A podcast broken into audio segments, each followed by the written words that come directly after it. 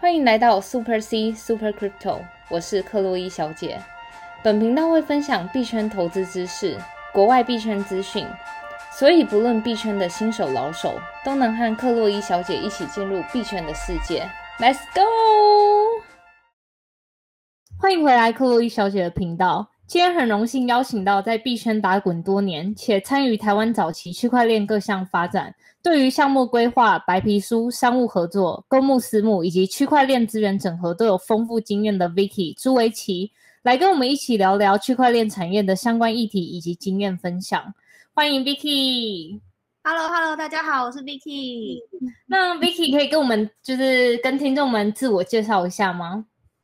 好，今天很高兴接受到克洛伊小姐的邀请哦。那这些内容那个非常的有趣，我也听了好几集。那最近的话，其实我从去年底到现在，已经每就是在做自己的顾问案啊，或是跟一些伙伴们做一些区块链的项目等等。那之前我是二零一七年夏天的时候入行的，所以到现在正好四年多，也是非常的有历史情感的感觉。那早期的时候，我做过 Cobinhood 这个 BP 交易所，那后来也有做台湾的法币交易所是 Ace。那目前的话，有一些台湾的顾问案，比如说我们知名的 NFT 平台 Our Song，那克洛威小姐在上面的内容也是非常的有趣。然后以及现在有比特币及虚拟通货发展协会的秘书长，那我们的团体会员及个人会员都是台湾业界非常优秀的各界的人士哦。那目前也有做交易所的顾问啊，以及有放贷公司。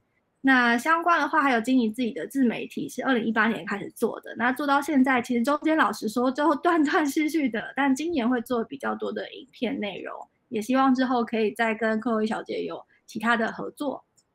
好的，感谢 Vicky。嗯，话说就是真的很感谢 Vicky 带我进 Our Song，因为一开始是 Vicky 联系我，问我说就是哎要不要一起来 Our Song 玩啊？所以我就开始的接触到了 Our Song 的平台，然后也觉得非常有趣。然后再来是就是刚刚你提到那个你做的那个自媒体，我觉得就是影片真的很好，大家可以去看一下 Vicky 近期就是加密世界他们那个影片都会说近期的新闻内容啊等等等，然后在。话说，就是除了这些东西，嗯，还有你最近在忙的项目，就是是顾问业的项目吗？还是还有在忙其他一些额外的内容？我觉得比较有趣的是，其实现在 NFT 发展很火热嘛，那在币圈有很多，呃，一天到晚有新的项目或是玩法出来，然后币圈有很多天价的项目。那这个其实，在非币圈或是我都俗称他们叫真实世界的人，也都有注意到，这其实主流媒体也都报道很多了。比如说胖哥啊、猴子啊，或者是石头都有天价等等。那在传统艺术界的各种角色，他们其实也有在注意到这一波，所以其实有一些人已经开始间接开始接触。那我就觉得说，哎，可以对接 NFT 的呃资源，或者是对接传统艺术界，就两边对接，我觉得这是非常有趣的一个角色跟工作内容。嗯嗯，对啊。话说，这真的最近就是传统的艺术界真的也搭上了 NFT 的风潮，像最近的苏富比的那个 Crypto Punks 跟他的 Crypto Can，哎，那个 Cano 就那只狗，然后他们好像卖到了两两百四十万美金吧。然后还有就是佳士得也要上一些新项目，这样。哦，我看一下，我记得数字好像更高吗？对 对啊，话说就是，其实我看到就是，因为我一直在追踪那个 Vicky 做的自媒体的那个 YouTube 的节目，然后我看到就是你真的很早期就开始进到 NFT，尤其是那个 Crypto Kitties，可以跟我们分享一下，就是当时 Crypto Kitties 的情况，以及为什么当时 NFT 没有办法像这一波 NFT Summer 一样那么火红？我觉得最早期大家都知道最红的就是那个 Kitty，那那时候它也是个创新玩法嘛，就是你去买。猫，然后它也有可以繁殖啊，各种它的很像基因配对会生下不同，然后就会造成它的稀缺性。然后当年也是大家发现说，哇，你这样玩一个图片的东西，很像培育猫，然后就可以赚钱，所以那时候我觉得是全球来看 NFT 第一波红的，但是后来就全球就不太再专注这个领域，就就是玩别的，比如说链啊、DApp 啊，或是更多的大上币时代啊什么这一类的。到去年夏天开始到现在，我觉得，嗯，或是去年第四季到现在，NFT 才大重新又大红了起来，所以中间的两年多，其实 NFT 不是币圈的一个主要的主流。那当时候，我觉得是因为那一波 Kitty 红了之后，它没有其他的项目可以后续一直接着这个热度了，然后再来是中间可能也有熊市的状况，所以大家就渐渐的没有在呃关注这么比较，对当时来说，NFT 这东西不是太纯币，就币圈里面最最最优先的一种玩法，就它还有很多可以玩的，所以是市场关系，然后还有其他更有趣的东西吸引了大家的钱跟目光。了解，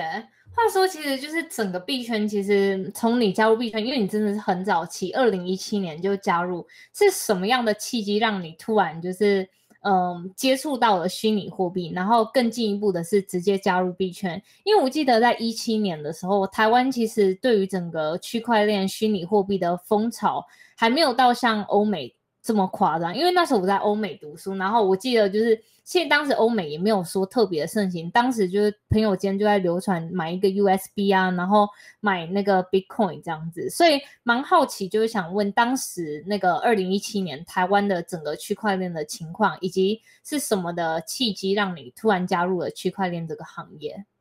好，这个故事我跟很多朋友私下讲过，但还没有公开聊过。但我会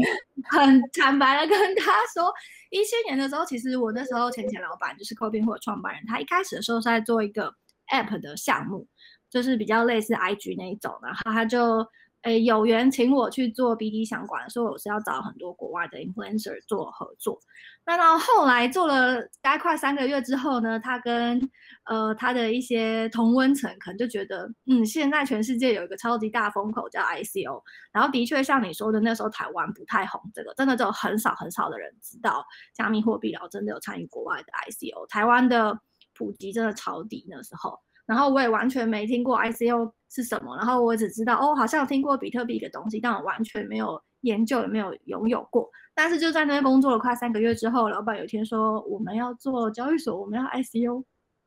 然后转硬转，真的是有两周很疯狂，就要快速学习这个硬转，然后就开始跟团队一起进行研究啊，然后直接写白皮书这样，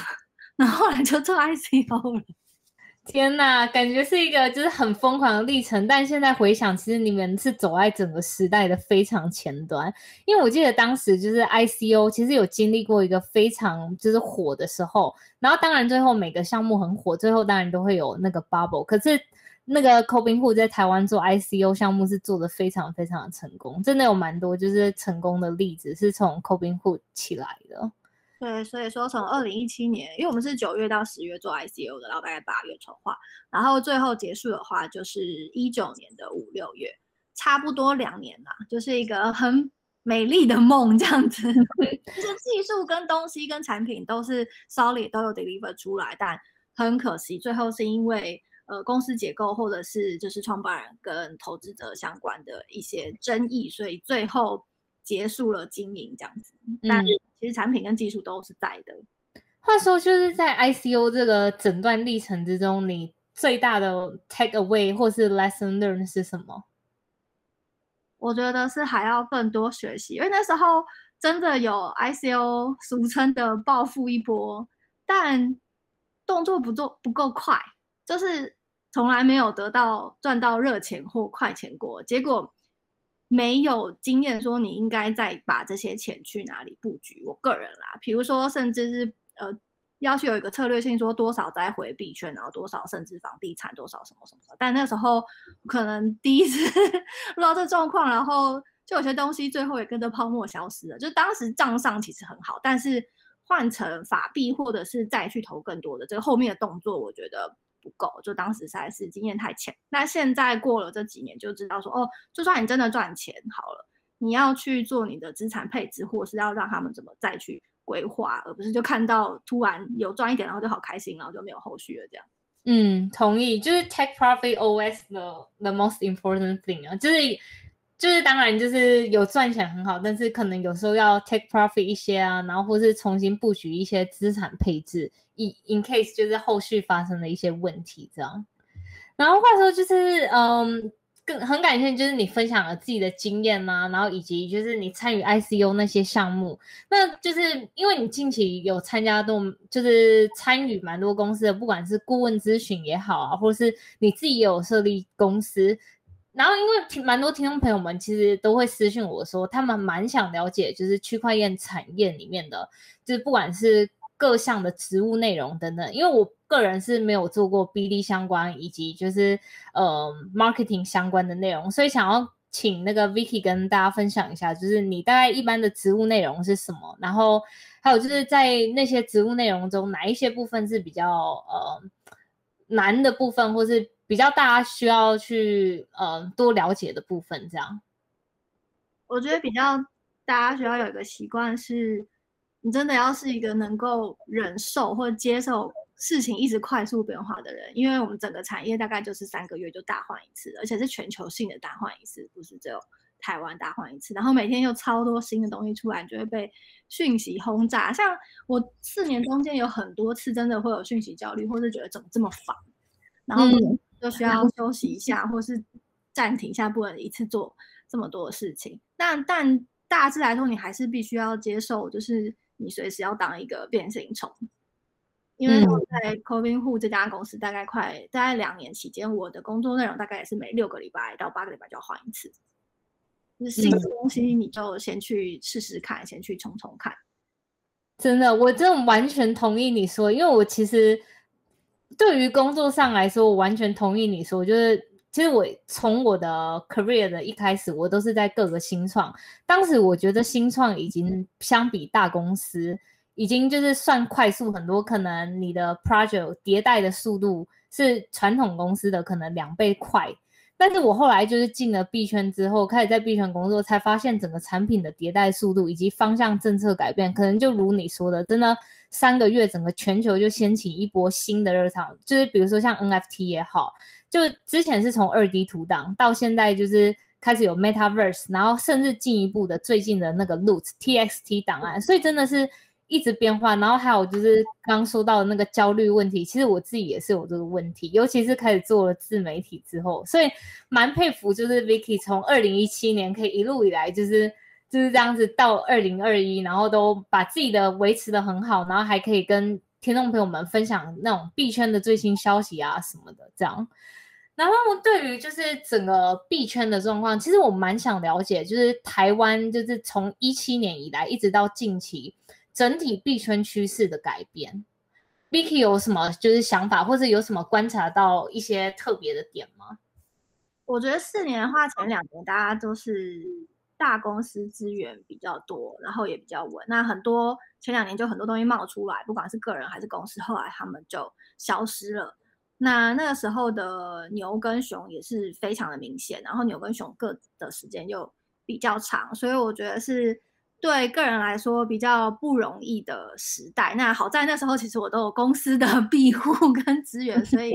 状况也不错。那现在这后两年，我觉得台湾的能量更稳了，不管是我们的 DeFi 的团队，其实台湾的 DeFi 能量团队非常强，有很多是匿名团队，然后还有。金鱼等等，其实台湾的很多低调的超级多，然后还有很多 NFT 项目，所以我觉得这两年就是不管它是小团队还是公司形态还是个人出来，就是你可以找到的资源比以前多很多。然后呃，我觉得大部分币圈的朋友们就都还是很友善，会互相帮助。当然少部分还是有一些小八卦或者是这个在哪里都会存在。那我如果你现在要。加入这个产业成为工作者或者是投资者的话，你现在能找到的资讯跟交流跟朋友们比以前多很多，然后也相对比较稳，不会像以前很多，呃，真的就是来捞一波，但是他又很没有底气的。这是一个题外话，就是说像早期 ICO 延续到现在，会有很多其他产业的人想要靠发币来做一个什么什么，就。比如说 房地产产业的啦，还是还是卖什么东西的一些具体的民生用品的产业啦，或者是呃之类，这个不不能太明说，这样大家都听出来是谁。那我说别的产业要来靠发币来弄一个的，以台湾原生做这东西全部都死掉，然后很多都是直接有那个公开说，谁谁谁被抓，或者是有什么纷争的。所以我刚刚说台湾现在很强，那个不是强在这一块，就是是台湾币生呃币币圈原生出来的。比如说，它真的是按照币圈玩法在做 DeFi，或者是做币圈的金融，或者是做币圈的 NFT 等等这种，这种台湾现在超强。但如果你现在听到那种，就还是什么某某产业要靠发币或靠什么东西来做一个项目的，我觉得这种就是底气超不够，因为他们就是相对真的不懂币圈，然后技术跟速度都不够快，那很难成功。对，哎，我这个也很有感，因为其实就是，嗯，去年底的时候，我回台湾，然后有参加一些台湾的一些区块链的展览还是什么的，然后就发现，其实台湾的就如同你说的，现在区块链的不管是成熟度以及底气，已经都非常的够。像前一阵子不是 Blockto 那个大放异彩吗？就是跟那个什么 Flow 合作啊什么的，所以我觉得真的台湾的现在整个区块链的技术已经，还有就是整个产业已经蛮成熟。相比就是以前过往，我记得蛮多外国人朋友，就像我朋友他们，他们都听说台湾有在区块链，然后他们说，哎，大家不是很流行诈骗吗？我说没有，现在台湾已经就是差很多。朋友都觉得台湾的区块链是诈骗吗？好像是很。可能就是什么 ICO bubble 的事情啊，或是一些就是因为一般来说，在中国或是在台湾，真的蛮多，就是大家会觉得大家想要赚快钱，不管是靠发 ICO 一些小币什么的，然后就搏一搏快钱。然后，因为我觉得他们当然是可能自身有被骗的经验，所以才可能会有这种很深的阴影。可是我跟他们说，我觉得真的，整个台湾链的，呃，台湾的区块链产业真的今非昔比了。对啊，真的很强，而且超级抢人的。我最近有，今年也都有一些国外的项目想要来直接 hire 台湾的软体工程师。嗯，话说说到这个，就是现在台湾的在写智能合约的工程师算很多吗？那个我不知道哎，但我觉得现在连一些课程都有教学的，应该渐渐有变多了吧？那如果是比较年轻的听众朋友的话，其实我觉得不要仰赖。如果你想是用技术的角度加入区块链产业的话，真的不要仰赖学校，真的要靠自学。就网络上还是有一些付费课程的，或者是你可以加入一些社团等等，再跟前面的人请教。那当然自己还是要投入研究时间，不能一直当伸手牌这样。嗯，完全同意。真的，话说就是 Vicky 有没有可以给一些新币圈新手朋友们的建议？因为蛮多新手朋友们，他们真的就是第一次接触到频道啊，或者什么的。第一个问题就是，哎，他们在坊间听说有某一些币，哎，这些币到底可不可靠？就是蛮多可能是算是诈骗案啊，还是什么的。所以就是有哪一些小撇步要跟大家分享，就是出入币圈大家要留意什么部分？我觉得第一种是绝对不要疯魔，就不要焦虑，说哇这个赚不到钱什么什么的。我们不要讲特定项目的话，就是如果是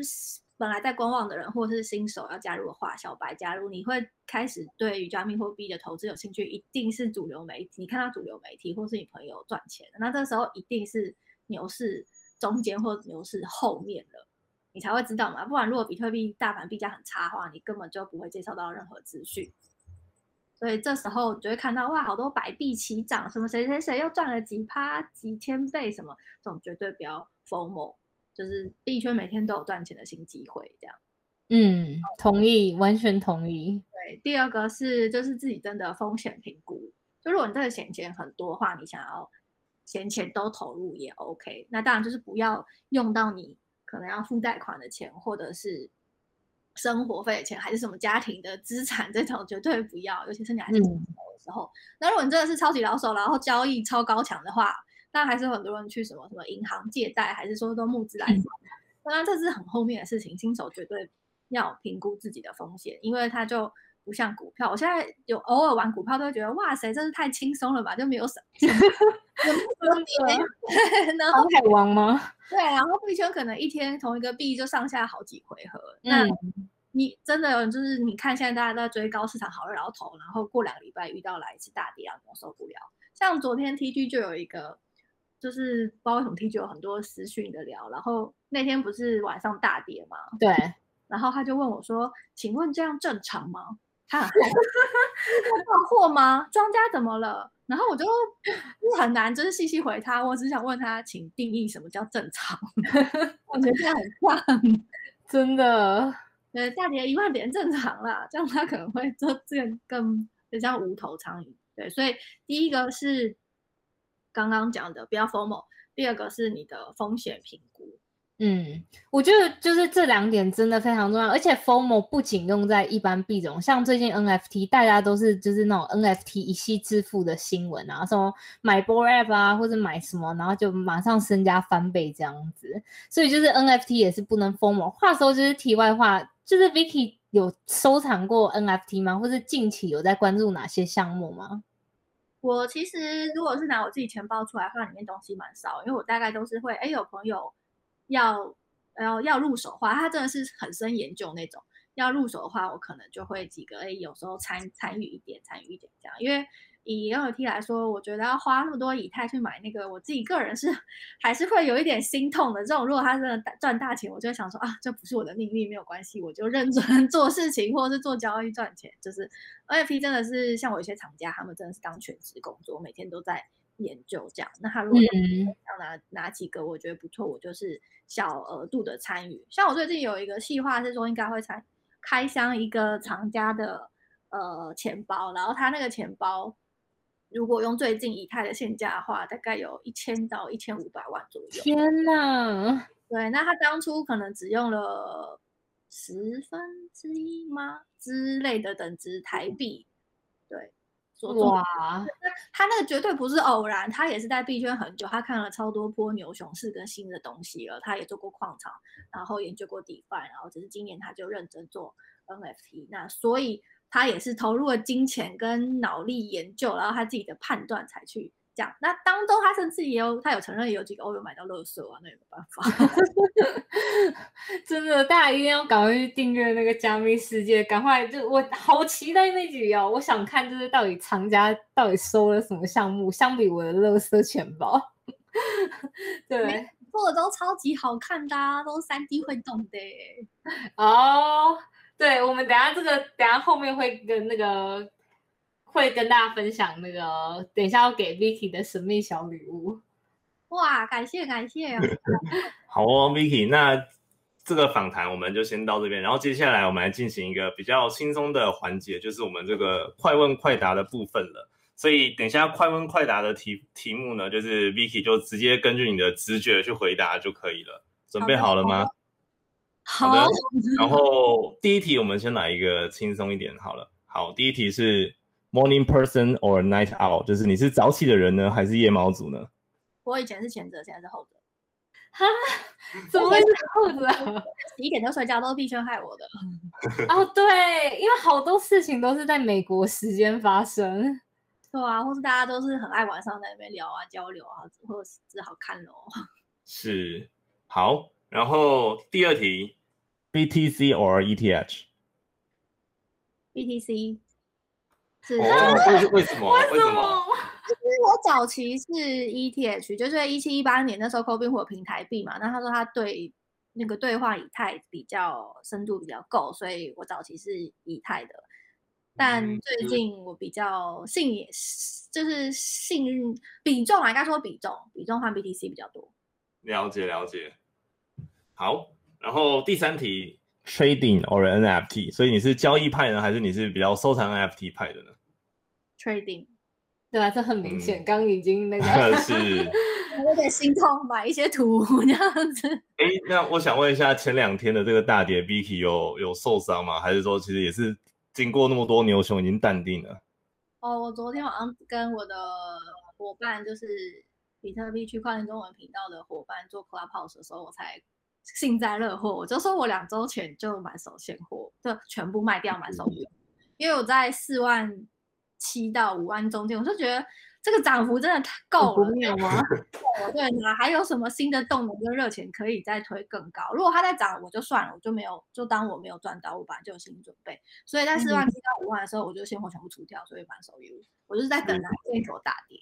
是真的，拥有这个现货还是这个最安全的这个方式啦。嗯嗯，好，然后最后一题就是区块链自媒体或者是区块链顾问。顾问 哦，真的哦。可是加密世界不是也也是那个你的项目吗？对，但是以呃工作比重的话，其实现在做自媒体内容可能是我的大概五分之一吧。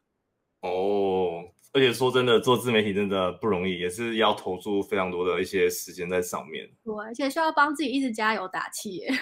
真的，我觉得完全是哎，就是。我那天看到你你那个发那个加密世界，然后影片，然后你就上面说，哎，你之前都是录影片的时候不能吹冷气，然后就一吹冷气之后，你后置要改很多，真的很辛苦。我调哎，我也就是调会死哎，那个 Premiere 我也没那么强，我只会简单几招而已。真的，我觉得就是真的是做自媒体真的很不容易，然后尤其是你还有其他区块链顾问啊，然后以以及其他的项目，所以真的大家一定要多多订阅 Vicky 的节目。好，然后在最后呢，我们要给这个 Vicky 神秘小礼物之前，就是最后还有一点点时间，看 Vicky 有没有什么最近的一些项目啊，或者是你想要推广给大家的一些项目，可以跟大家介绍一下呢？好，我们 NFT 平台 Our Song 在。第四季的收集，会有很多有趣的新的消息，而且是就全球市场级的。那欢迎大家可以多多关注。那 o s o 上面的 NFT 就是超级不同的策略，都是非常亲民平价的作品，所以大家可以当就是闲暇时候去逛逛，来聊聊看看有什么有趣的东西你可以收藏，真的完全没有负担的那一种。是，而且 Vicky 本身也在 Our Song 发非常多就是不错的这个 NFT 作品，所以各位听众朋友的话呢，也别忘了关注这个 Vicky 的 NFT 作品在 Our Song 上面喽。是的。好，那最后呢，因为我们这个是 Podcast 的录音，然后这个 NFT 作品呢，就是我们想要送给 Vicky 的，所以我们现在会透过这个荧幕分享给 Vicky 看一下，然后然后稍等我们设定一下。好的。